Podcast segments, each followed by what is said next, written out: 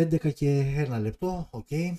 Ήμασταν on time. Ε, βραδάκι πέμπτης λοιπόν όπως έλεγα, με έναν πολύ περίεργο, πολύ αρρωστημένο καιρό. Γι' αυτό και όλος ο κόσμος είναι άρρωστος, δεν ξέρω αν το έχετε καταλάβει, αλλά σε ένα σπίτι υπάρχει, σε κάθε σπίτι μάλλον υπάρχει τουλάχιστον ένας άρρωστος, είτε είναι μεγάλος, είτε είναι μεσήλικας, είτε είναι νέος, είτε είναι παιδί. Γενικότερα κάποιος άρρωστος υπάρχει. Και προφανώς οφείλεται στον καιρό που δεν λέει να κρυώσει ακόμα, θα μου πεις, θα πει περισσότερος κόσμος καλά κάνει, αλλά OK, okay, όπως και να έχει, είναι λίγο κάπως τι έτσι η ζέστη που κυρίως από αύριο θα έχει μέχρι και την Κυριακή σε συνδυασμό με την υγρασία, σε συνδυασμό με όλα αυτά που έχουμε περάσει, τις κλεισούρες, τις μάσκες, όλα αυτά και όλα αυτά και όλα αυτά και φτάσαμε εδώ που φτάσαμε. OK, okay, έχω την εντύπωση με βάση αυτά που διάβαζα ότι από Δευτέρα βραδάκι θα νιώσουμε καλό κρύο για όσους δεν το έχουν νιώσει ακόμα, γιατί εντάξει, μην ξεχνιόμαστε, στην Ελλάδα υπάρχουν και περιοχές που ήδη έχουν χειμώνα, ήδη βλέπουν χιόνια, ήδη νιώθουν κρύο. Οπότε εντάξει, εμείς τα παιδιά λίγο των πόλεων αργούμε λίγο να τα δούμε όλα αυτά, αλλά από ό,τι φαίνεται θα έρθει και σε εμάς. OK. Okay. Μία εβδομάδα αρκετά ενδιαφέρουσα ε, όσο αφορά το κομμάτι, το κυρίως θέμα της εκπομπής που έχει να κάνει με τις συσκευές που ανακοινώθηκαν, ε, αρκετά πραγματάκια, σημαντικές συσκευές. Έχω ξεχωρίσει και δύο-τρεις ειδήσεις αν δεν κάνω λάθος που θα μοιραστώ μαζί σας στο τελευταίο και τρίτο μέρος εκπομπής. Αλλά όπως κάθε φορά ξεκινάμε με το off-topic θέμα. Ένα θέμα το οποίο για όσους δεν γνωρίζουν και το ξέρω ότι είναι κουραστικό για όσους γνωρίζουν να το ακούν κάθε φορά. Είναι λοιπόν ένα θέμα το οποίο έχει να κάνει συνήθως με την επικαιρότητα, πάντως σίγουρα δεν έχει να κάνει με τα κινητά. Εξού και off-topic θέμα. Και τώρα αν αναρωτηθεί κάπως, κάποιος μάλλον με ποιο θέμα θα ασχοληθούμε, νομίζω είναι λίγο πολύ αναμενόμενο το θέμα με το οποίο θα ασχοληθούμε. Ένα θέμα το οποίο σε νευριάζει, σε εξοργίζει, σε ξενερώνει, αλλά υπάρχει και μια μερίδα ανθρώπων που είναι πολύ μεγάλη μερίδα ανθρώπων που τους, αφήγει, που τους αφήνει παγερά διάφορους. Και ουσιαστικά αυτές είναι οι πράξεις που έχουν οδηγήσει στο να είσαι παγερά αδιάφορος και απαθής σε όλα αυτά τα οποία συμβαίνουν γύρω μας. Προφανώς αναφέρομαι για το περιβόητο ε, Qatar Gate, αυτό το σκάνδαλο που έσκασε και πρωταγωνιστής, πρωταγωνίστρια μάλλον, ήταν μια Ελληνίδα μια όμορφη Ελληνίδα, μια πολύ όμορφη Ελληνίδα και τελικά αυτό ήταν που μέτρησε. Ε, γιατί όλες αυτές τις μέρες μιλάμε για την Καηλή και όλα αυτά που έχουν συμβεί, οι βαλίτσες, οι σακούλες ε, με τα λεφτά που βρέθηκαν, ε, ο σύντροφός της, ο Ιταλός σύντροφός της που και αυτός φαίνεται να είναι μπλεγμένος και τώρα προσπαθεί να τα πάρει όλα πάνω του, δεν ξέρεις και τι να πιστέψεις, η ουσία όμως είναι ότι αν κάτσεις και το δεις αυτό το θέμα λίγο και το αναλύσεις ε, δεν γίνεται παρά να εξοργιστείς γιατί ουσιαστικά αυτό είναι η ελληνική πραγματικότητα εδώ και πάρα πάρα πολλά χρόνια. Απλά το κοριτσάκι δεν ήξερε, δεν είχε την εμπειρία, δεν είχε τους ανθρώπους, τους κατάλληλους γύρω της ώστε να την εκπαιδεύσουν και να μην τα έχει έτσι χήμα, τα λεφτά, στο σπίτι, στο στρώμα, σε σακούλες, δεν ξέρω πότε και τα λοιπά. Και την πάτησε. Και βέβαια εκεί είναι Βέλγιο, δεν είναι Ελλάδα, που εδώ ξέρουμε πολύ καλά ότι συνήθως ε, σε τέτοιες περιπτώσεις ή δεν σε πιάνουν ή σε πιάνουν αλλά με κάποιον μαγικό τρόπο βγαίνεις ή τέλος πάντων τιμωρείσαι αλλά πολύ πιο επίοικος από το να ήταν κάποιος ε, άλλος ε, χωρίς ε, να σημαίνει ότι είναι άνθρωπος ε, της showbiz, της επικαιρότητας, να είναι ένας άγνωστος, ένας στοιχείος, ένας άνθρωπος διπλανής πόρτας, όπου εκεί η δικαιοσύνη και τα πάντα θα λειτουργούσαν άψογα, γρήγορα και θα ήταν αμήλικτοι όλοι. Ε, εκεί όμως είναι Βέλγιο. Και η αγαπητή Εύη βρίσκεται ήδη στη φυλακή, είναι προφυλακιστέα. Νομίζω στις 22 του μήνα, μετά από μία εβδομάδα πήρε ε, παράταση. Ε, οπότε μέχρι τότε θα μείνει στη φυλακή. Πολύ πιθανό να περάσει και τις γιορτές στη φυλακή. Ένας άνθρωπος τέρμα φιλόδοξος, ένας άνθρωπος χαρακτηριστικό παράδειγμα, χαρακτηριστικότατο παράδειγμα αχορταγιάς. Το να είσαι ευρωβουλευτής, αν θεωρούμε εδώ τους 300 της Βουλής με τους μισθούς που παίρνουν και τις παροχές που έχουν και τις διευκολύνσεις που έχουν θεούς, ένας ευρωβουλευτής είναι επί πέντε σε όλα, ε, με έναν μισθό περίπου γύρω στα 20.000 το μήνα, δεν κάνω λάθος, συν κάποια άλλα πολλά μπόνους και παροχές κτλ. Όχι όμως αυτή την κοπέλα δεν έφταναν αυτά, ήθελε το κάτι παραπάνω και η έκφραση νομίζω ότι είναι αδική, δεν ήθελε το κάτι παραπάνω, ήθελε πολύ παραπάνω και το διεκδίκησε και το πήρε, αλλά το έκανε πολύ άτσαλα και την πιάσανε. Οπότε, ναι, διαπιστώνεις βασικά αυτό που συνέβη είναι και ο λόγος που ο περισσότερος κόσμος στη σημερινή εποχή έχει ιδιάσει με την πολιτική, δεν ασχολείται με την πολιτική, είναι, απαθη, είναι απαθής με την πολιτική και τα πολιτικά δρόμενα. Και αυτό, το έχω ξαναπεί πολλές φορές, είναι και η επιτυχία του συστήματος. Όταν κάτι το συχαίνεσαι, όταν κάτι το πολεμάς και κουράζεσαι γιατί βλέπεις ότι ό,τι και να κάνεις, όσες δυνάμεις και να σπαταλήσεις, δεν μπορείς να πετύχεις κάτι, τότε απλά τα παρατάς. Και τότε αυτοί που κάνουν όλα αυτά, ουσιαστικά έχουν πετύχει το έργο τους.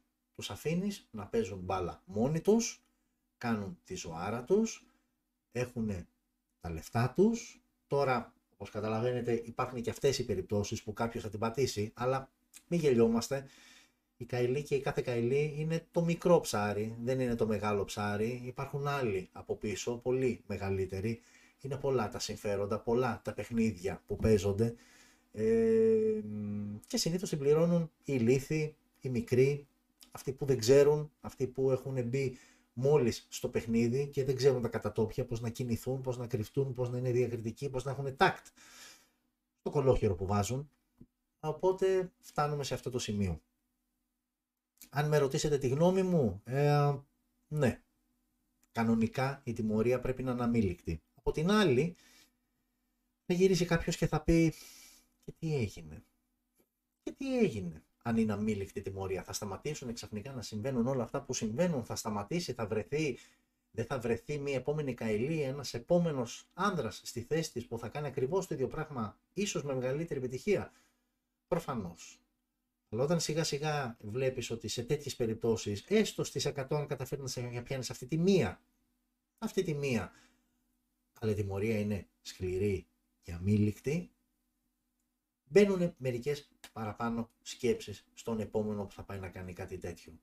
Και στους επόμενους 100 που θα το σκεφτούν, δεν θα αποτελέσει φρένο στους 99, αλλά μπορεί να αποτελέσει φρένο στους 5, στους 10. Και τελικά οι 90 να είναι αυτοί που θα συνεχίσουν να το κάνουν και οι 10 να έχουν κολώσει. Γιατί θα έχει συμβεί ό,τι έχει συμβεί. Έστω και αυτό είναι μια μικρή επιτυχία και γενικότερα όταν θες να, να, να λύσεις τέτοιου είδους προβλήματα, μάλλον όχι να λύσεις, δεν λύνονται αυτά. Πάντα υπήρχαν, υπάρχουν και θα υπάρχουν, αλλά όταν προσπαθείς να τα ελεγχιστοποιήσεις, να τα μειώσεις, να τα περιορίσεις κατά κάποιο τρόπο, είναι κάτι σαν οικοδομή. Το χτίζεις σιγά, σιγά, σιγά. Δεν μπορείς από τη μία μέρα στην άλλη να πατάξεις τη διαφθορά. Και μιας και χρησιμοποίησα τη λέξη, είναι κλεμμένο, το λέω εξ αρχής, δεν είναι δικό μου, το διάβασα όμως στο διαδίκτυο, είναι πολύ πετυχημένο. Μπράβο σε όποια, σε όποιον το έγραψε και το σκέφτηκε. Γυρνάνε λοιπόν ε, και λέει, αυτός αυτή δεν ε, θυμάμαι, ε, τα έχετε βάλει λέει όλοι με την Καηλή. Συγγνώμη λέει, αλλά κατά την προσωπική μου άποψη είναι από τους ε, μεγαλύτερους πολιτικούς, από τους πιο εύστροφους, ε, από τους πιο έξυπνους, ε, γενικότερα ό,τι καλύτερο έχει βγάλει η ελληνική πολιτική τα τελευταία χρόνια. Είναι καλύτερη με διαφθορά στήθους. Πολύ πετυχημένο, κλεμμένο ξαναλέω και πάλι, αλλά το μοιράζομαι γιατί ήταν πολύ καλό. Όπως επίσης και κάποιος άλλος που μπήκα στο. χάζευοντα στο διαδίκτυο και τα λοιπά, γυρνάει και λέει: Παιδιά, μην λέμε μαλακίες και εμείς που ψήφισαμε την καλή, την ψήφισαμε γιατί ήταν. Συγγνώμη για τη λέξη, μουνάρα, την ψηφίσαμε τώρα γιατί για τις πολιτικές πεπιθήσεις ή οτιδήποτε άλλο. Είναι, είναι δυστυχώς πραγματικότητα. είναι δυστυχώς πραγματικότητα και φαντάζομαι δεν πέφτει κανένας από τα σύννεφα όταν βλέπετε κάτι ψηφοδέλτια με τραγουδιάρες μέσα, με κάτι σκυλιά, με δεν ξέρω εγώ τι κτλ. Προφανώς είναι άνθρωποι που προς, είναι να προσελκύσουν ανθρώπους που μπορούν να τους ακούν, να τους βλέπουν, να γουστάρουν, οτιδήποτε κτλ. Και, και σίγουρα όχι για τις πολιτικές τους πεπιθήσεις. Αυτοί όπου και να τους πάρεις, θα τους πάρει σήμερα ο ΣΥΡΙΖΑ, αύριο θα τους πάρει ο, η Νέα Δημοκρατία, το Πασόκ, οποιοδήποτε, όπου τους βαρέσουν παλαμάκια θα πάνε και θα χορέψουν. Ε. Δημοτικότητα, διαφήμιση είναι για αυτούς, ή άλλως τίποτα παραπάνω. Όπως επίσης δεν μπορώ να αφήσω και ε, χωρίς να έτσι ασχοληθώ με την περίπτωση του Γκλέτσου, ο οποίος ε, μέχρι πριν μερικά χρόνια θυμάστε όπου σταθεί και όπου βρεθεί ε, τις τότε εποχές ε, μιλούσε με, τον, ε, με τα χειρότερα λόγια για τον ε, Αλέξη Τσίπρα και όλα αυτά. Και τώρα που είχε πάει α, στο Βόλο, στη Λαμία, κάπου ήταν ο Αλέξης Τσίπρας και ήταν εκεί στη συγκέντρωση και ο Απόστολος Γλίτσος, ο οποίος ξαφνικά μόνος του, για να δώσει τον παλμό, όπως είναι στο γήπεδο οι αρχηγοί στις κερκίδες που δίνουν τον παλμό, το έναυσμα για το σύνθημα, το ρυθμό και ξεκινάει με τα κερκίδα από πίσω. Έτσι λοιπόν και ο Απόστολος ξεκίνησε να χειροκροτεί μόνος του και να λέει «Νάτος, Νάτος ο Πρωθυπουργός. Για κάνα 20, για 20 δευτερόλεπτα το λέγει μόνος του και σιγά σιγά αναθάρισαν ε, και σου λένε εντάξει, το λέει ο Γκλέτσο δίκιο έχει. Οπότε ξεκίνησε και το υπόλοιπο πλήθος που ήταν μαζεμένο εκεί να ε, χειροκροτά τον ε, επόμενο κατά αυτούς ε, πρωθυπουργό. Αστεία πράγματα ε, και μόνο όταν βλέπεις ανθρώπους που τη μία μέρα λένε μαύρο, την άλλη μέρα λένε άσπρο ε, και με τόσο στόμφο και ενώ είναι κάμερες και λένε ρε φίλε, δηλαδή πλέον Ξέρεις τι γίνεται, τη σημερινή εποχή υπάρχει και το ίντερνετ, δηλαδή παλιότερα έκανες την κολοτούμπα σου, αλλά δεν υπήρχε κάποιος εύκολος τρόπος να την αποδείξεις, να δείξεις την κολοτούμπα. Πλέον στις μέρες μας. Όπου υπάρχει το διαδίκτυο, όπου υπάρχουν τα social media, όπου τα πάντα μπορείς να τα βρεις. Μία ομιλία οποιοδήποτε πολιτικού που έγινε πριν 10-15 χρόνια. Από τη στιγμή λοιπόν που είναι τόσο εύκολη πρόσβαση στην πληροφορία, πρέπει να είσαι λίγο πιο διακριτικό στην κολοτούμπα. Δηλαδή είναι σαν να λες, ρε παιδάκι μου, σαν να βγαίνω εγώ και να λέω σήμερα ο πρωθυπουργός μας είναι ο χειρότερος που έχει περάσει από την Ελλάδα κτλ. Και να με δείτε μετά από ένα-δύο χρόνια πάλι να βγαίνω εδώ ή αν όχι εδώ κάπου αλλού και να λέω αυτός ο άνθρωπος είναι χρυσός, είναι δεν ξέρω παιδιά, πάμε να τον βοηθήσουμε όλοι κτλ. Και είναι λογική, δηλαδή αυτά που έλεγα τότε είναι πολύ εύκολο να τα βρει κάποιος και αυτά που λέω σήμερα επίσης είναι εύκολο κάποιος να τα ξαναβρει.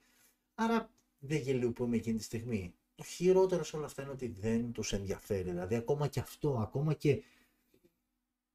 Και τον Υπουργό Υγείας, τον Πλεύρη, ε, με το, ε, που τον είχαν βγάλει σε διάφορες, ε, είχαν γίνει διάφορες αναρτήσεις όταν πήγαινε σε πορείες της Χρυσής Αυγής κτλ ο οποίος έρχεται τώρα ας πούμε και άλλα έλεγε τότε, άλλα λέει τότε, που υπάρχουν και τα τότε και τα τώρα.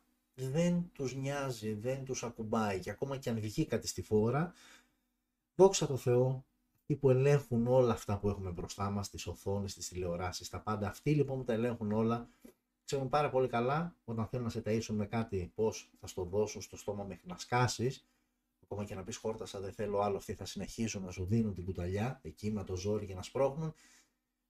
Συγγνώμη.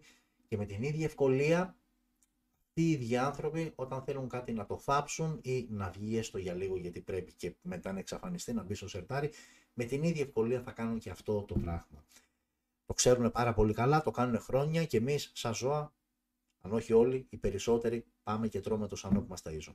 Δυστυχώς και γι' αυτό φτάσαμε και στο σημείο που φτάσαμε. Γιατί μην νομίζετε, μετράμε μείον πλέον, ε, μετράμε μήνες πλέον. Είναι προεκλογική περίοδος. Καλά τα λέμε. Ε, τα χρόνια που μεσολαβούν από τη μία εκλογική αναμέτρηση μέχρι την επόμενη. Καλά τα λέμε όλοι εμείς. Αλλά τελικά τι θα γίνει όταν φτάσουμε σε εκείνη τη ρημάδα τη μέρα, εκείνη την Κυριακή και θα πρέπει να πάμε να ρίξουμε αυτό το ρημαδόχαρτο. Τι θα γίνει πραγματικά; OK, okay. αυτό είναι και αυτό ένα από αυτά τα θέματα που συνηθίζω και λέω ότι θέλουν άπειρα μεγάλη ανάλυση και δεν είναι και τις παρούσεις και δεν είναι και το ύφος της εκπομπής, το περιεχόμενο της εκπομπής τέτοιο που να επιτρέπει τόσο μεγάλα α, ανοίγματα, off-topic ανοίγματα σε τέτοια θέματα.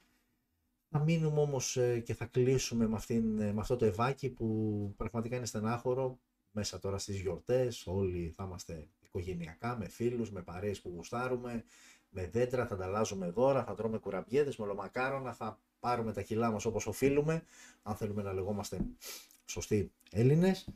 Ε, και το Ευάκι θα είναι σε αυτό το πύργο, σε αυτό το παλιό κάστρο, νομίζω είναι ένα παλιό κάστρο αυτό που α, πλέον λειτουργεί ως φυλακή και στην οποία φυλακή είναι προφυλακισμένη α, οι φίλοι μας, α, η πατριώτησα ε, να ευχηθούμε ό,τι καλύτερο στην κοπέλα, κουράγιο στους δικούς της ανθρώπους, όσοι δεν είναι μπλεχμένοι, γιατί όπως κατάλαβα και ο σύντροφος μπλεχμένος και ο μπαμπάς μάλλον πρέπει να είναι μπλεχμένος, γιατί η μαμά δεν ξέρω ακόμα, αλλά κάτι θα βγει στη φόρα τις επόμενες μέρες. Γενικότερα, κουράγιο και δύναμη στην οικογένεια, θα την έχουν ανάγκη. Είναι και μέρες γιορτινές που το κάνουν λίγο περισσότερο δύσκολο από ότι είναι. Ε, και τι να πω. Λίγο προσοχή την επόμενη φορά ε, και λίγο έτσι, όχι μάλλον τόση απληστία, γιατί όσο και να σου δίνει τη δυνατότητα να βάλεις το χέρι σου όλο μέσα στο μέλι μέχρι τον αγώνα, ε, μην το βάλεις. Βάλ το, αλλά βάλ το λιγότερα. Εντάξει, μην πάμε στον ιδανικό κόσμο που δεν θα πρέπει να το βάλεις καθόλου, αλλά βάλ το λιγότερο, βάλ το διακριτικά, άσε να φάνε και άλλοι. Στην προκειμένη περίπτωση πρέπει να φάγανε και άλλοι, αυτή έφαγε τα λιγότερα, ε, αλλά τέλος πάντων OK. Okay. Αυτά τα ωραία, εντάξει, προσπαθούμε λίγο να το αντιμετωπίσουμε, να το διακομωδήσουμε, να το δούμε λίγο από τη χαλαρή του πλευρά. Δεν είναι το θέμα, δηλαδή κάπου διάβαζα ότι αν μπεις στη διαδικασία να το δεις εντελώς σοβαρά, ε, μιλάμε για μέγα σκάνδαλο και μέγα σκάνδαλο το οποίο δεν αφορά την Ελλάδα, αφορά ολόκληρη την Ευρώπη ε, και με όλα αυτά που προφανώς κρύβονται πίσω από αυτό το Qatar Gate, και μιας και λέω Κατάρ, εντάξει, το Κατάρ για δύο λόγους τώρα απασχολεί τους Έλληνες. Το ένα είναι το ΕΒΑ και το άλλο είναι το Μουντιάλ και ο μεγάλος τελικός, ο οποίος είναι σε δύο μέρες. Εντάξει, Πέμπτη Παρασκευή, Σάββατο Κυριακή λοιπόν. Ε, Αργεντινή-Γαλλία, Γαλλία-Αργεντινή. Κάπου διάβαζα, ήταν ένας ο οποίος είχε βγει. Η αλήθεια είναι ότι ο άνθρωπος το έλεγε σε ένα βιντεάκι στο TikTok το έβλεπα, ε, το έλεγε νομίζω όταν είχαν πρωτοξεκινήσει, ήμασταν ακόμα στους ομίλους και έλεγε ότι έρχομαι από το μέλλον. Δεν με πιστεύετε, αλλά θα το πάρει η Αργεντινή. Εντάξει, θα μου πεις και στοιχηματικά να το δεις. OK, okay, είναι μια υποψήφια χώρα που θα μπορούσε κάποιος να ποντάρει χωρίς να πεις ότι πω, πω τι έκανε και πού ποντάρει κτλ.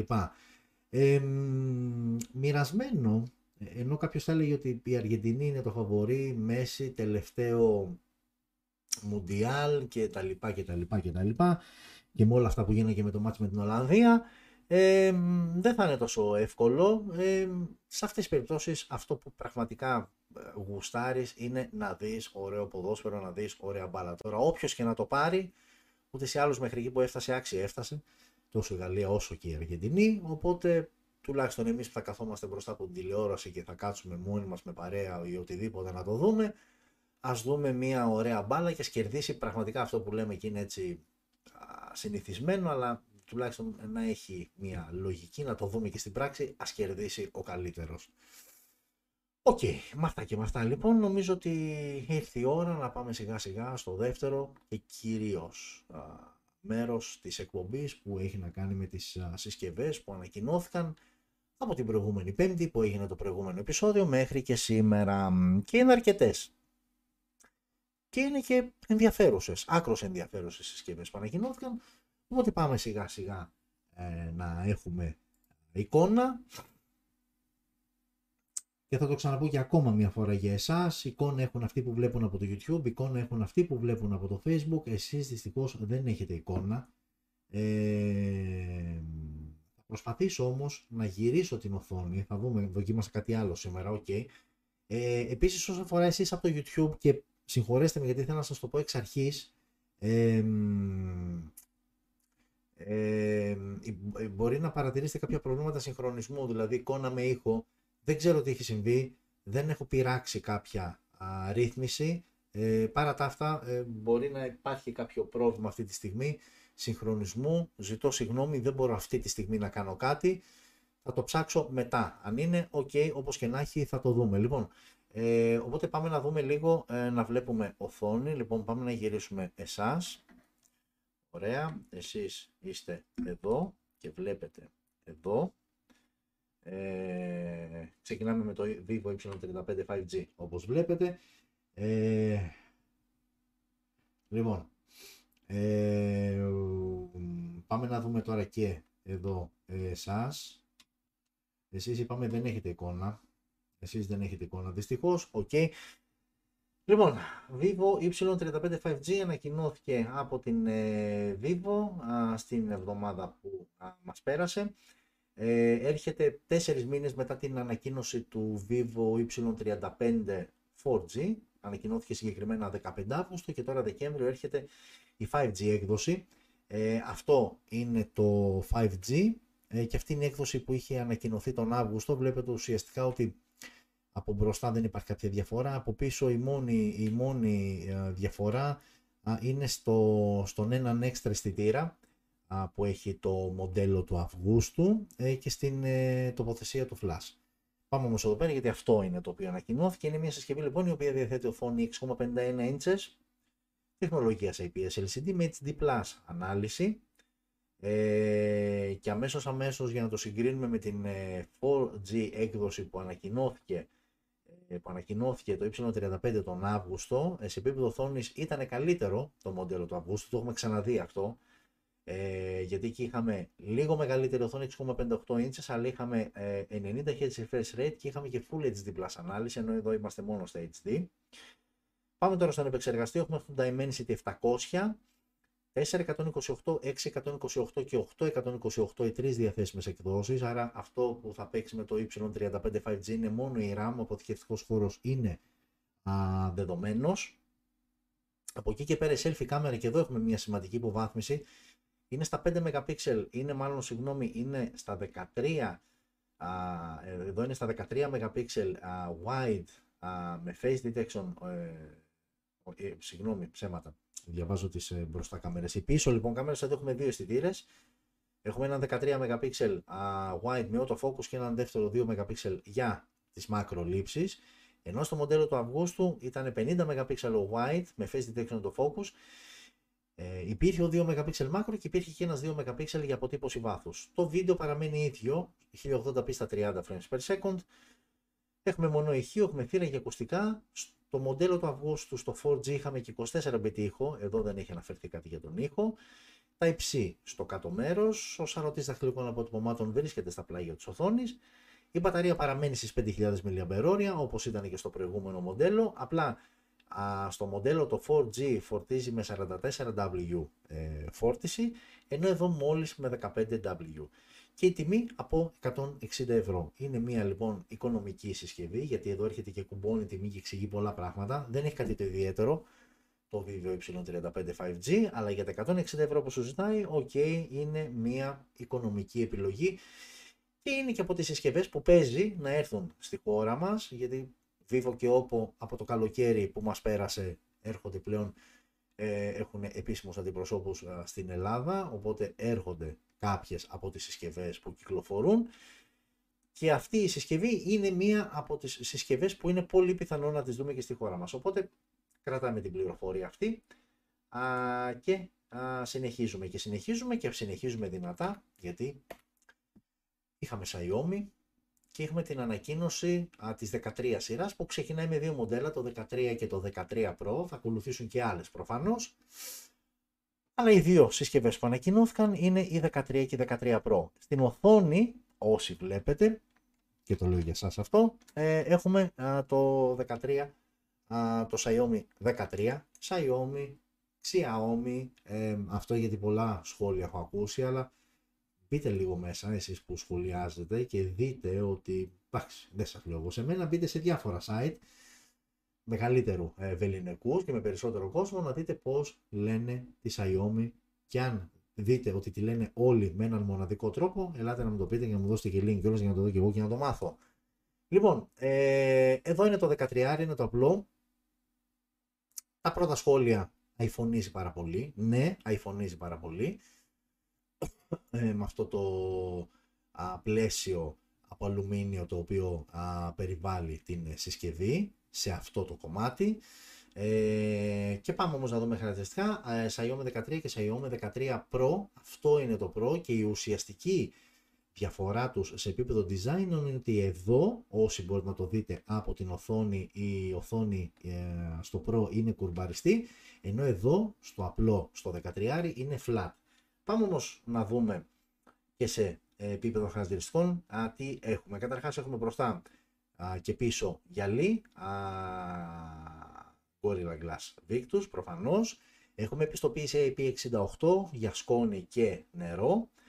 Και πάμε τώρα στις οθόνες. Το 13 που είναι και αυτό που βλέπετε έχουμε OLED οθόνη με 120 Hz refresh rate, τεχνολογία Dolby Vision, υποστήριξη HDR10+, 6,36 ε, inches και Full HD Plus ανάλυση. Αντίστοιχα το 13 Pro έχει LTPO OLED οθόνη Ε, επίσης με 120 Hz refresh rate, επίσης με Dolby Vision, επίσης με HDR10 υποστήριξη.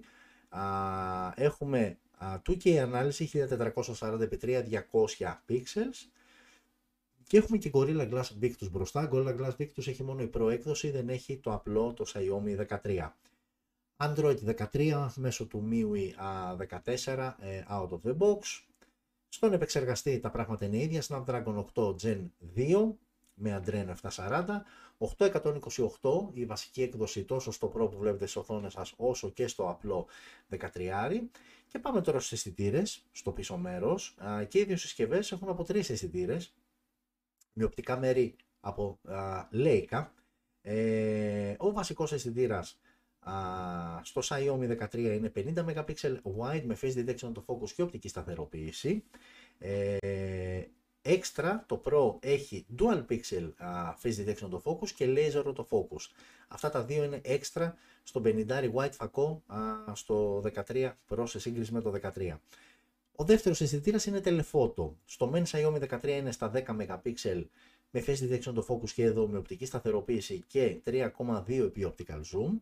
Ενώ αντίστοιχα στο 13 Pro είναι στα 50 MP με face detection το focus, ε, επίσης οπτική σταθεροποίηση και 3,2 επί optical zoom. Ο τρίτος αισθητήρας είναι ultra wide στα 12 MP στο Xiaomi 13, στα 50 MP με autofocus στο Xiaomi 13 Pro. Μέγιστη ανάλυσης βίντεο 8K στα 24 frames per second με HDR και 4K στα 24, 30 και 60. Είναι κοινό αυτό το χαρακτηριστικό και στις δύο α, συσκευές. Στερεοχεία, προφανώς σε αυτή την κατηγορία, δεν έχουμε θύρα για ακουστικά, έχουμε 24-bit ήχο, έχουμε NFC, έχουμε θύρα περίθρων, κλασικά όλα αυτά σε Xiaomi συσκευές, τα υψί θύρα στο κάτω μέρος, ο σαρωτής δαχτυλικών αποτυπωμάτων είναι κάτω από την οθόνη τεχνολογίας Optical και στις δύο συσκευές. Και πάμε τώρα και στην μπαταρία. Το Xiaomi 13 φοράει μπαταρία χωρητικότητας 4.300 mAh, συγγνώμη, 4.500 mAh με γρήγορη φόρτιση στα 67W και ασύρματη φόρτιση στα 50W.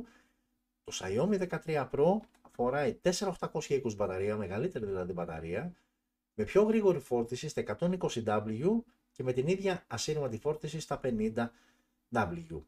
Και όσο αφορά για τις τιμές, η Xiaomi αυτό που ξέρει πολύ καλά να κάνει, δίνει super wow τιμές. Το Xiaomi 13 ξεκινάει, που είναι ένα καλό σύνολο, από τα 550 ευρώ, ενώ το 13 Pro από τα 700 ευρώ. Leica τα οπτικά μέρη, δυνατός επεξεργαστής, καλές οθόνες, καλύτερη οθόνη του 13 Pro,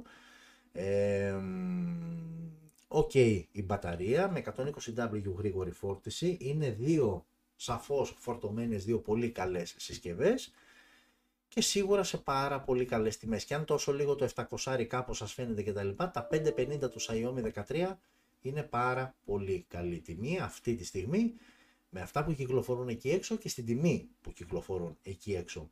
Άρα λοιπόν Xiaomi 13 και Xiaomi 13 Pro είναι δύο από τις ε, καινούργιες συσκευές της σειράς 13 και εδώ όπως το κάνουμε συνήθως κάθε φορά έτσι σε τέτοιες κατηγορίες, σε κατηγορίες flagship συσκευές οφείλουμε να κάνουμε μία σύγκριση και με τα προηγούμενα μοντέλα. Και συγκεκριμένα αυτό που βλέπετε στην οθόνη σας είναι το Xiaomi 12, είναι η συσκευή δηλαδή αντίστοιχη περσινή, ε, οπότε πάμε να κάνουμε μία σύγκριση να δούμε πού βελτιώθηκε. Xiaomi 13 λοιπόν, εν μεταξύ, ε, ε, ε, ε σε σύγκριση με το περσινό ε, Xiaomi 12. Σε επίπεδο design, ok, εδώ είναι το περσινό μοντέλο, εδώ είναι το φετινό μοντέλο, αρκετά διαφορετική η φιλοσοφία, τουλάχιστον στο πίσω μέρος και στην τοποθέτηση των αισθητήρων.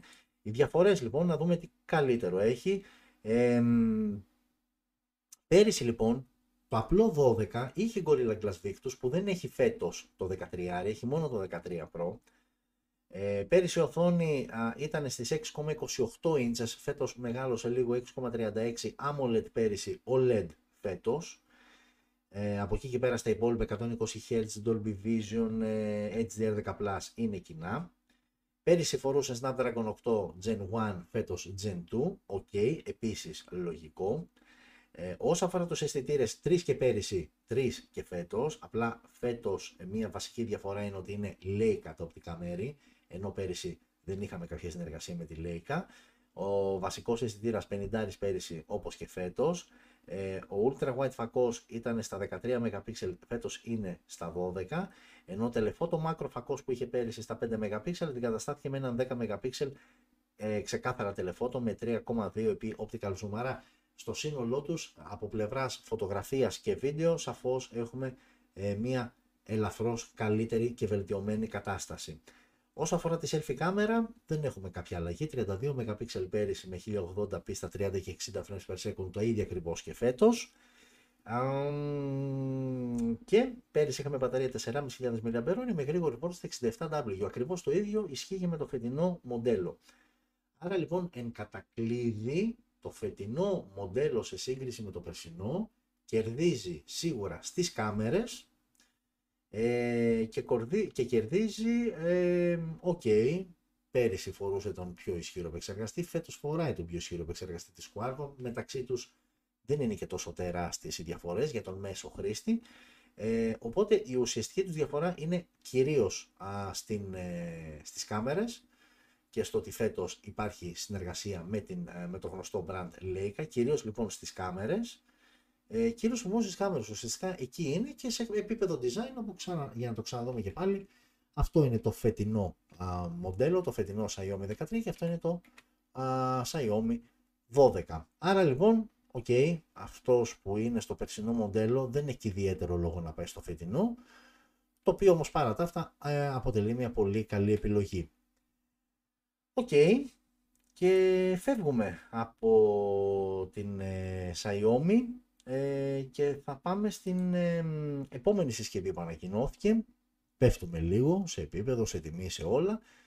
Και πάμε στην OPPO, η οποία ανακοίνωσε αυτό που βλέπετε, είναι το OPPO A58X.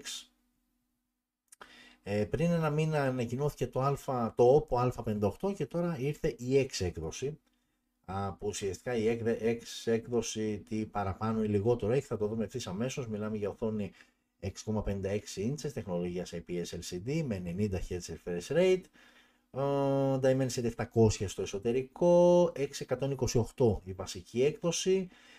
Και πάμε τώρα στην πρώτη διαφορά. Ε, το MEN α58 που ανακοινώθηκε πριν ε, ένα μήνα περίπου είχε βασικό αισθητήρα 50 MP και ένα δεύτερο στήρα 2 MP για αποτύπωση βάθο.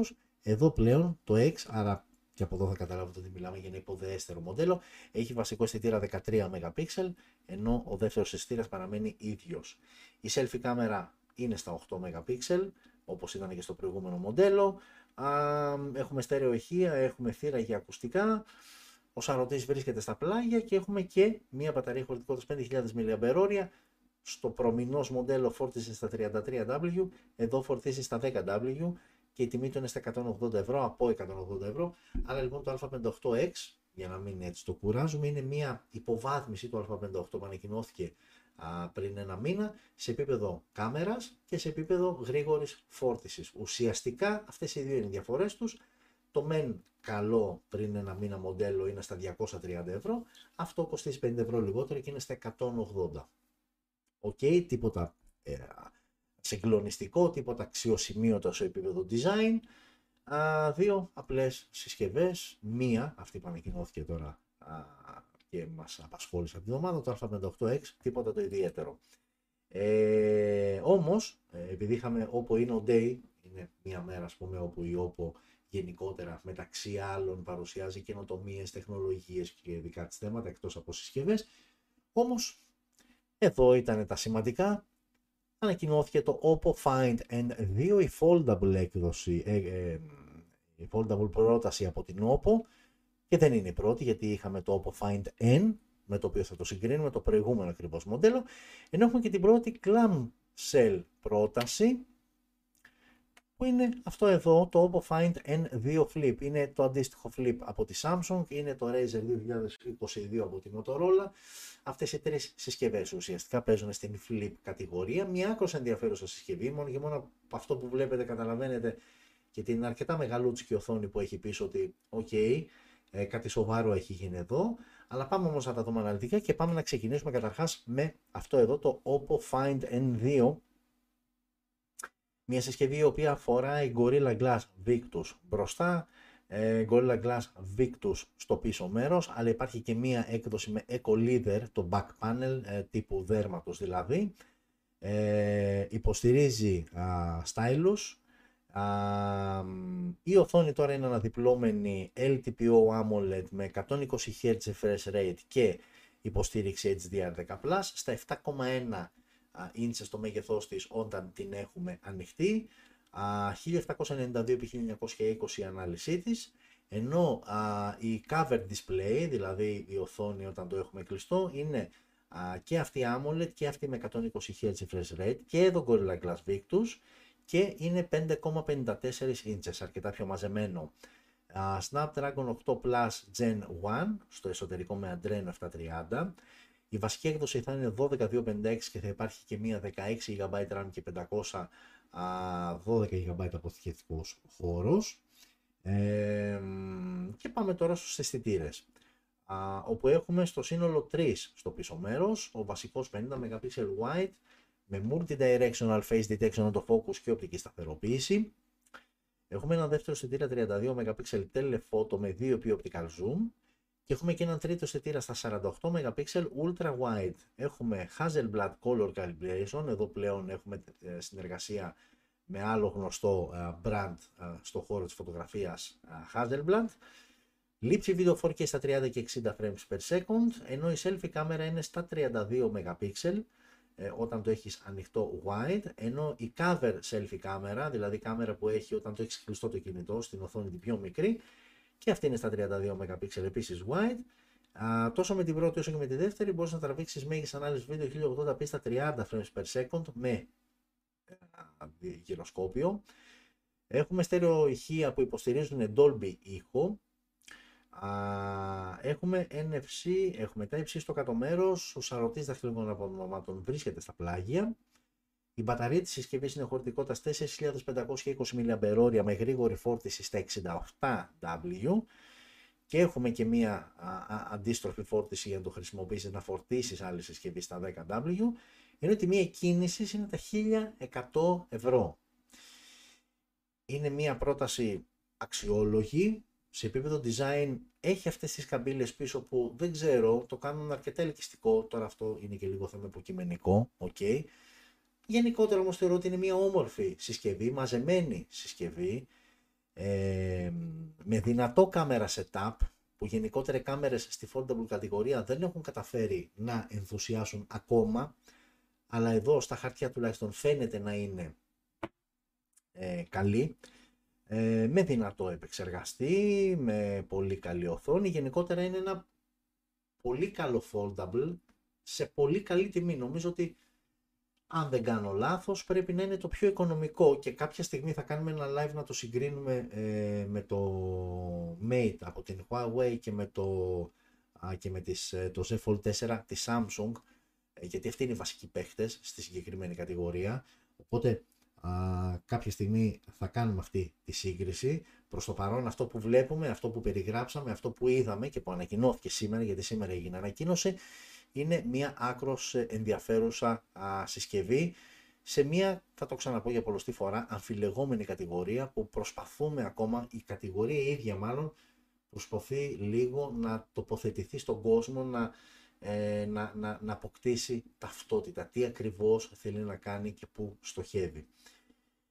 Οκ, αυτό ήταν το Find N2 και πάμε τώρα στο μικρούλι. Και πάμε σε αυτό εδώ, που εδώ το βλέπουμε ανοιχτό, το Find N2 Flip, μια συσκευή με οθόνη όταν είναι clamshell και είναι ανοιχτό 6,8 inches ε, AMOLED στα 120 Hz refresh rate και υποστήριξη HDR10+, 1080x2520 ανάλυση της, ε, Gorilla Glass 5 ε, η οθονίτσα που βλέπετε έξω, 3,26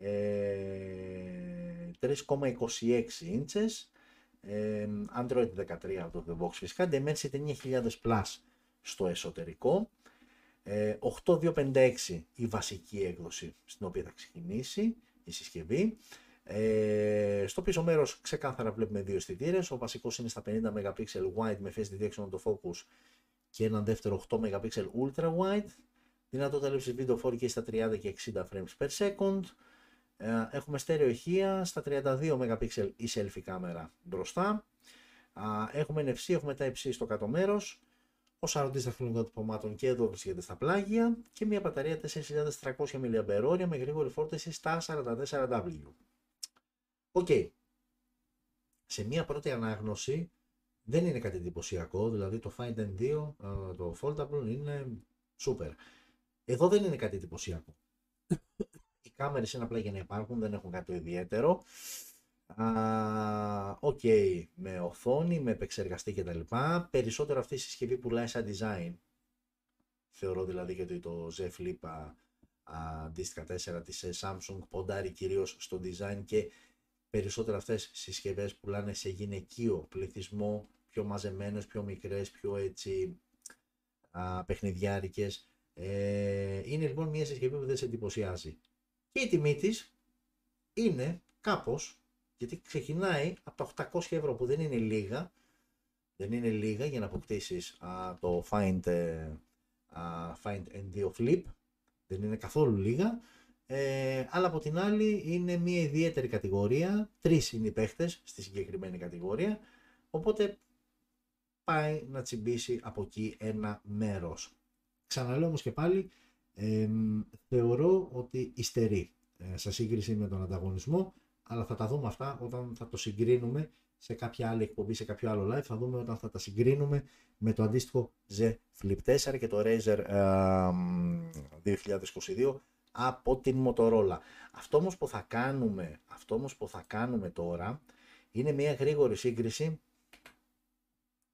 του N2 με το Find N που είναι αυτό που βλέπετε στην οθόνη σας ε, το οποίο ανακοινώθηκε προσέξτε ακριβώς πριν ένα χρόνο. 15 Δεκεμβρίου 2021 ανακοινώθηκε αυτό, το Oppo Find N και ακριβώς μετά από 365 μέρες ανακοινώθηκε ο διάδοχος Oppo Find N2.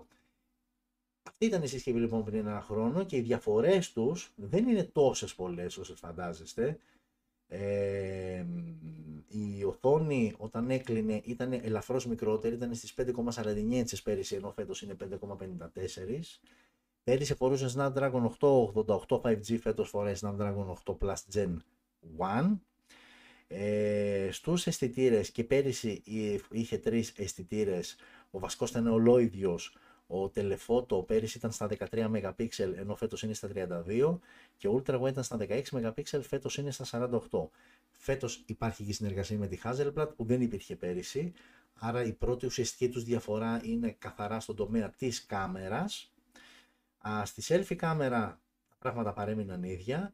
Ε, και πέρυσι στέρεο ηχεία αλλά δεν είχαμε ήχο Dolby που έχουμε φέτος ε, και πέρυσι η μπαταρία ήταν 4500 mAh, φέτος 4520, οκ. Okay. πέρυσι όμως φόρτιζε στα 33W, φέτος στα 67. Άρα είναι λίγες οι διαφορές, αλλά είναι λίγες και σωστές. Δηλαδή έχουμε καλύτερη κάμερα, έχουμε, καλύτερη, έχουμε πιο γρήγορη γρήγορη φόρτιση και όσο αφορά το επίπεδο τιμών, και πέρυσι όταν είχε ανακοινωθεί το Oppo Find N ξεκινούσε από 1070, φέτος ξεκινάμε από 1100, δηλαδή ουσιαστικά με την ίδια τιμή και αυτό είναι σημαντικό γιατί θα περίμενες ένα αλφα καπέλο από πέρυσι φέτος και με τον πληθωρισμό και όλα αυτά. Αλλά ε, τιμολογιακά έχουμε παραμείνει στα ίδια επίπεδα με πέρυσι όταν ανακοινώθηκε το Oppo Find N. Άρα λοιπόν είναι στα σημεία βελτιωμένο το Oppo Find N2, αλλά είναι σε συγκεκριμένα σημεία που είναι χτυπητά, δηλαδή δεν είναι αδιάφορα. Είναι στην μπαταρία, είναι στις κάμερες ε, και είναι στην μπαταρία και στις κάμερες, βασικά. Ναι, στην μπαταρία και στις κάμερες. Gorilla Glass Victus και πέρυσι και φέτος, ok, okay, όλα καλά. Αυτό έτσι μια γρήγορη σύγκριση με το περσινό Oppo Find N για να δούμε τελικά πώς κατάφερε να αναβαθμίσει ένα μοντέλο που τουλάχιστον στις χώρες της Ασίας τα πήγε πάρα πολύ καλά. Οκ, και κλείνουμε το, κλείνουμε το δεύτερο μέρος με Motorola και δύο συσκευές που ανακοίνωσε σήμερα. Η μία είναι το Moto X40 και η άλλη είναι το Moto G53. από το Moto G53 είναι αυτό εδώ. Ε, πάμε όμως να δούμε λίγο, δεν θα αφήσω αυτή, θα αφήσω αυτή που φαίνεται καλύτερα. Πάμε να δούμε TST Moto X40. Uh, Moto X40 λοιπόν είναι μια συσκευή η οποία αφοράει Gorilla Glass Victus ε, μπροστά και πίσω και πλαίσιο από αλουμίνιο. Δεν της φαίνεται, μπορεί να την αδικήσετε, αλλά Gorilla Glass Victus πιστοποίησε IP68 για αντοχή σε σκόνη και νερό. Οθόνη 6,7 inches τεχνολογίας OLED στα 165 Hz το refresh rate με υποστήριξη HDR10+, και Full HD Plus ανάλυση. Android 13 out of the box, Snapdragon 8 Gen 2 στο εσωτερικό, 828 η βασική έκδοση, RAM για αποθηκευτικός χώρος. Πάμε τώρα και στους αισθητήρες που είναι 3 στο πίσω μέρος. Ο βασικός αισθητήρας είναι στα 5 MP wide με dual pixel face detection το focus και οπτική σταθεροποίηση. Ο δεύτερος αισθητήρας είναι και αυτός 50 MP ultra wide και ένας τρίτος αισθητήρας 12 MP telephoto με 2 επί optical zoom. 4K στα 30 frames per second και 1080 στα 30, 60, 120 και 240 frames per second με γυροσκόπιο και δεκάμπιτο HDR10+. Ε, στα 60 MP η selfie κάμερα με υποστήριξη HDR και 4K στα 30 frames per second. Έχουμε στέρεο ηχεία, έχουμε NFC, έχουμε τα υψί στο κάτω μέρος. Ο σαρωτής δαχτυλικών αποτυπωμάτων βρίσκεται κάτω από την οθόνη και έχουμε μπαταρία 4600 mAh με γρήγορη φόρτιση στα 125W και ασύρματη φόρτιση στα 15W. Προσέξτε, πριν μπω στη τιμή, θεωρώ ότι είναι από αυτές τις συσκευές που θεωρούνται, όχι θεωρώ που θεωρούνται, ναι, είναι μια σχετικά πλήρης συσκευή. Και σε επίπεδο οθόνης και σε επίπεδο επεξεργαστή, οι κάμερες φαίνονται πολλά υποσχόμενες, με καλή μπαταρία, με 125W γρήγορη φόρτιση, ένα ωραίο πακέτο.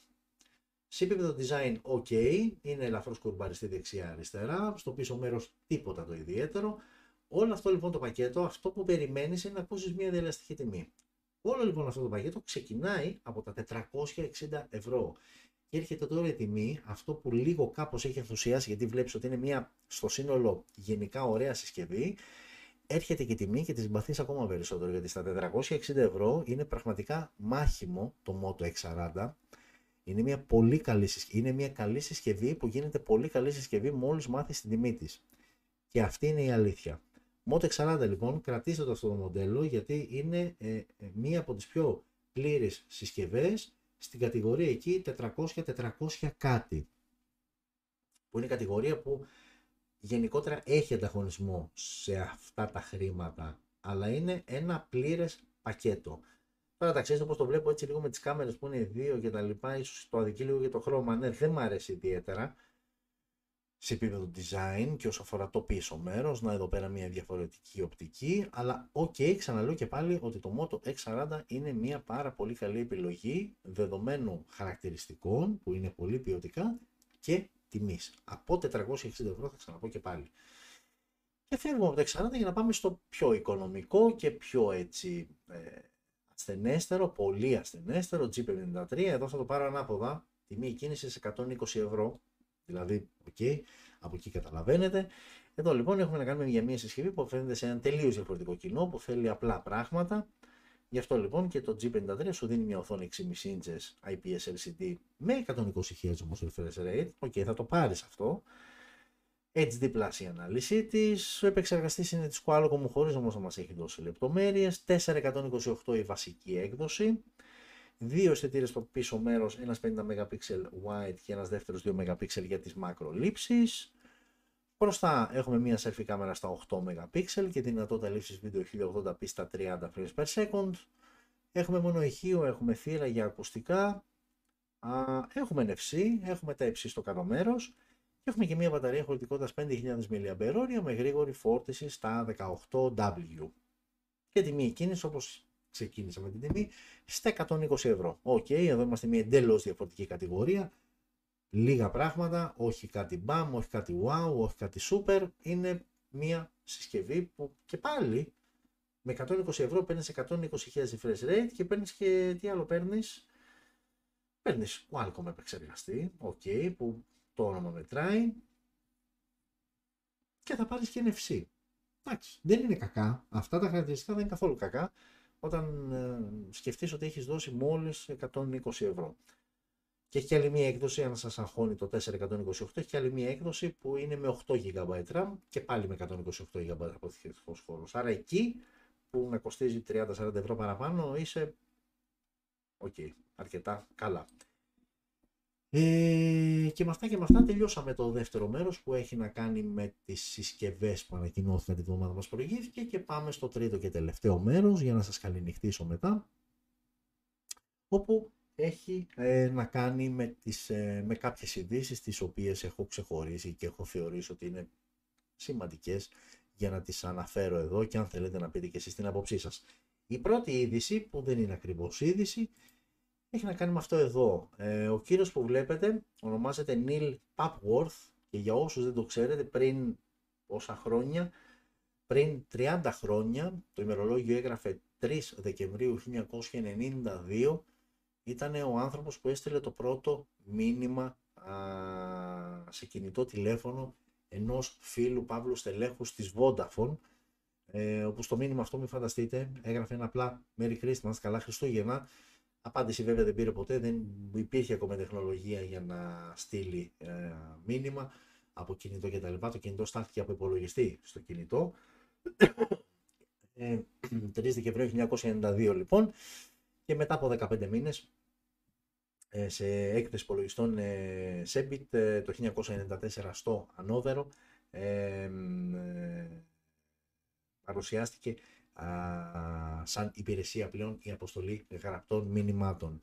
Ε, μια υπηρεσία η οποία απογειώθηκε στην αρχή της. Ενδεικτικά κάποια νούμερα σας λέω το 2012 οι Γερμανοί πολίτες έστειλαν περίπου 60 δισεκατομμύρια μηνύματα α, μέσα σε ένα χρόνο.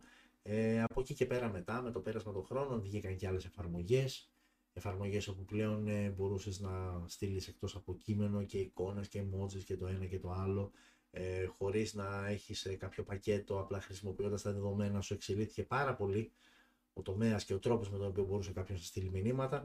Ε, παρά τα αυτό όμως το μήνυμα σαν μήνυμα ακόμα και σήμερα α, έχει μείνει και είναι αρκετά σημαντικός ο αριθμός μηνυμάτων, δηλαδή σύμφωνα με την Ομοσπονδιακή Υπηρεσία Δικτύων, ακούστε αυτό για το 2021, δηλαδή πέρυσι, ε, ο αριθμός των μηνυμάτων, των SMS που στάθηκαν από κινητά ε, έπιασε τα 7,8 δις ε, ενώ το 2020 ήταν στα 7 δις, δηλαδή υπήρξε και μία άνοδος. Εντάξει, βέβαια ήταν και, επίπεδο, ήταν και περίοδος κορονοϊού, οπότε μία αύξηση στην ανταλλαγή μηνυμάτων και γενικότερα χρήση κινητού ούτε ή άλλως παρουσιάστηκε.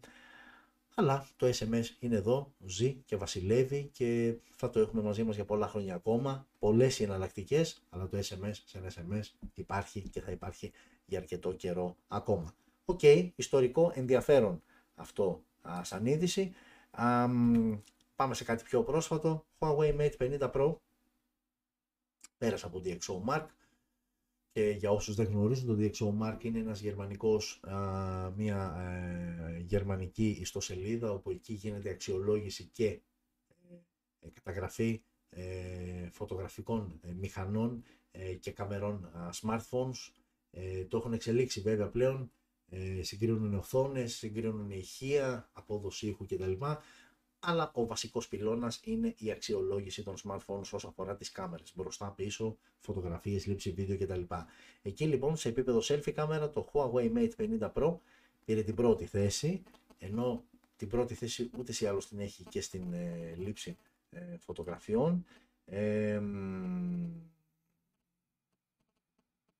και σύμφωνα με τους ανθρώπους του DxO Mark σε σύγκριση ε, με το, 50, με το P50 Pro, γιατί πάντα βγαίνει η Mate σειρά και η P σειρά που είναι η πιο φωτογραφική, το Mate 50 Pro λοιπόν σε σύγκριση με το P50 Pro ε, είναι ε, βελτιωμένο όχι τόσο σε επίπεδο hardware, δηλαδή με τους αισθητήρες και τα λοιπά, αλλά σε επίπεδο software που υπάρχει και εκμεταλλεύεται τους αισθητήρες οι οποίοι έχουν α, τοποθετηθεί στη συγκεκριμένη συσκευή. Α, στο βίντεο έγινε λήψη 4K στα 30 frames per second με, την, ε, με ενεργή τη λειτουργία Vivid HDR με λειτουργία που διαθέτει το Mate 50 Pro και το αποτέλεσμα ήταν ε, εντυπωσιακό με πολύ ε, σταθερή απόδοση α, και όσο αφορά την έκθεση, την εστίαση, το θόρυβο σε συνθήκες χαμηλού φωτισμού, γενικότερα είναι το κορυφαίο κάμερα phone, είτε το κοιτάς από μπροστά, είτε το κοιτάς από πίσω, σύμφωνα με το DxO Mark. Μια συσκευή που δυστυχώς δεν έρχεται επίσημα στη χώρα μας, αν δεν κάνω λάθος, ε, και με όλα αυτά τα προβλήματα ε, χωρίς ε, Google Play Services και με ό,τι αυτό συνεπάγεται. Ενώ η τελευταία είδηση, και η αλήθεια είναι ότι τη διάβασα και εγώ ίδιος ο γιατί έπεφτα πολύ, πολύ συχνά πάνω σε τέτοια φαινόμενα, ε, είναι είναι αυτές οι συμβουλές που μας δίνουν ε, όταν ε, το κινητό μας βραχεί, όταν πέσει κάτω και σπάσει, που μπαίνουν στο διαδίκτυο και διαβάζεις διάφορα για δροσόφια. Δηλαδή, ας πούμε, κλασικό, αν πέσει νερό στη συσκευή σου, ρίξε, βάλε ένα, ρίξε ένα μπολ μάλλον, ε, τι έγινε, έσβησε το φως στα καλά καθούμενα. Γιατί; Έσβησε το φως στα καλά καθούμενα, οπότε πρέπει να δυναμώσω αυτό. Δεν ξέρω τώρα πώς συνέβη, αλλά OK. Okay. Ε, ε, σου λένε λοιπόν ότι άμα πέσει νερό στο, στο κινητό, βάλε σε ένα μπολ ρύζι και άστο μέσα. Ε, παλιά σου λέγανε και βγάλε την μπαταρία όταν έβγαινε η μπαταρία για να ρουφήξεις την υγρασία κτλ. Αντίστοιχα λοιπόν ένα τέτοιο γιατροσόφι υπάρχει αν η οθόνη τη συσκευή του smartphone σπάσει. Σου λένε θα την αλείψεις με μία οδοντόκρεμα και θα γίνει super wow, flat κτλ και το εξηγούν ότι ουσιαστικά με την οδοντόκρεμα και τις ουσίες που περιέχει μέσα μια οδοντόκρεμα πάει ουσιαστικά και βγάζει μια, μια στρώση από έλαια που έχουν οι οθόνες στο smartphone ε, και ουσιαστικά πάει και μπαίνει μέσα στη ρογμή και την φέρνει σε ένα επίπεδο τέλος πάντων πολύ καλύτερο από πριν ήταν σπασμένη. OK. Okay. Το γενικό είναι αυτό. Έρχεται η Xiaomi λοιπόν και σου λέει κάτσε ρε φίλε, επειδή το βλέπω παντού και η αλήθεια είναι ότι πολλές φορές έχω πέσει πάνω σε τέτοια βιντεάκια, τα οποία βέβαια πάντα σου δείχνουν ένα εκπληκτικό αποτέλεσμα και λες, αν είναι δυνατόν, δηλαδή μια σπασμένη οθόνη όπως αυτή που βλέπουμε τώρα στην οθόνη μας, απλά με λίγο οδοντόκρεμα να φτιάχνει. Έρχεται λοιπόν η Xiaomi και σου λέει: Ωραία, θα σπάσω την οθόνη του κινητού, η Xiaomi, ό,τι θέλω κάνω, και θα πάω μετά να το αλείψω με οδοντόκρεμα για να δω το τελικό αποτέλεσμα. Και για να μην μακρηγορούμε, το τελικό αποτέλεσμα είναι αυτό. Πάνω το before κάτω το after, δηλαδή η οθόνη προ οδοντόκρεμας, η οθόνη μετά οδοντόκρεμας. Μπορεί να μην βλέπετε καλά τις λεπτομέρειες, θα σας βοηθήσω εγώ, δεν έγινε τίποτα απολύτως. Η ουσία δηλαδή ήταν αυτή. Οι γρατζουνιές όπως ήταν πριν την αλήψη με οθόνη, οι ίδιες παρέμειναν και μετά ε, που τις ε, άλυψες, ε, που την ε, πέρασαν με οδοντόκρεμα. Ε, οπότε ε, α, και για να το πω σωστά, είναι μια ελαιοφοβική επίστρωση που διαθέτουν οι οθόνες στο smartphone. Οπότε το δόκριμα πάει και τσαφερεί και ουσιαστικά πάει και καλύπτει λίγο θεωρητικά το κενό, την, ε, τη χαραμάδα που έχει δημιουργηθεί, το ράγισμα του τζαμιού, α, ενώ όταν η συσκευή έχει πέσει. OK, okay, πρακτικά αν έχετε μια οθόνη τέτοιου είδους με τέτοια μανοζημιά, πάτε και την αλλάζετε. Μην δοκιμάστε οδοντόκρεμα, μην κοιτάξετε αν είναι για τερηδόνα, για ουλίτιδα, για πέτρα, για όλα αυτά. Μην ρίξετε Listerine, τίποτα απολύτως. Πάτε μακριά από εμάς βέβαια, αλλά επειδή ατυχήματα συμβαίνουν, η οδοντόκρεμα δεν θα κάνει τίποτα. Θα πάτε να φτιάξετε την α, οθόνη. Πάρα πολύ ωραία. Ε, και με αυτά και με αυτά για να γυρίσουμε και την οθόνη. Τελείωσε και το σημερινό. Φτάσαμε και στο τέλος του σημερινού 14ου επεισοδίου Smart News. Ελπίζω να περάσατε καλά. Ε, γιατί ουσιαστικά ο σκοπός αυτός είναι εντάξει ωραία μιλάμε για κινητά, ενημερωνόμαστε, λέμε και το topic θέμα μας που άλλες φορές είναι στενάχωρο, άλλες φορές γελάμε, άλλες φορές το εμείς ήδη το διακομωδούμε όπως σήμερα ας πούμε γιατί το, το θέμα είναι άκρως ε, σοβαρό αλλά OK okay, και πολύ σοβαρό τα βλάπτει. Η ουσία όλων αυτών όμως είναι είτε βλέπεις από το TikTok, είτε βλέπεις από το Facebook, είτε βλέπεις από το YouTube να περνάμε όλοι καλά και να ανυπομονούμε όλοι μας, και εγώ που είμαι από εδώ και εσείς από εκεί, να τα ξαναπούμε την ερχόμενη Πέμπτη, κάτι το οποίο θα γίνει την ερχόμενη Πέμπτη, ε, γιατί θα έχουμε 15 και 7, 22 του μήνα, έχουμε 22 και έχουμε και 29, δύο εκπομπές μήναν ακόμα, για να αφήσουμε αυτό το 2022 πίσω, α, με ό,τι συνεπάγεται για τον καθέναν από εσάς, από εμάς. Οπότε λοιπόν ανανεώνουμε το ραντεβού μας για την ερχόμενη Πέμπτη, α, την ίδια ώρα. Αν προκύψει κάτι ως γνωστόν ενημερώνεστε μέσω των social media. Οπότε σιγά σιγά πάμε να χαιρετήσουμε τον κόσμο. Ξεκινάω από τους uh, φίλους από το TikTok. Ευχαριστώ όλους και όλους μας παρακολουθήσατε. Θα τα πούμε σε μία εβδομάδα. Φιλιά πολλά. OK. Okay. τελειώσαμε, τελειώσαμε το TikTok. Πάμε να χαιρετήσουμε και εσάς. Ευχαριστώ όλους και όλες. Να ζείτε smart. Αυτό ισχύει για όλους. Θα τα πούμε την ερχόμενη Πέμπτη την ίδια μέρα και την ίδια ώρα. Λοιπόν, ε, άντε να βάλω και ένα intro σε εσάς, να μην σας κόβω έτσι. Είστε λίγο πιο χαϊδεμένοι. Γεια.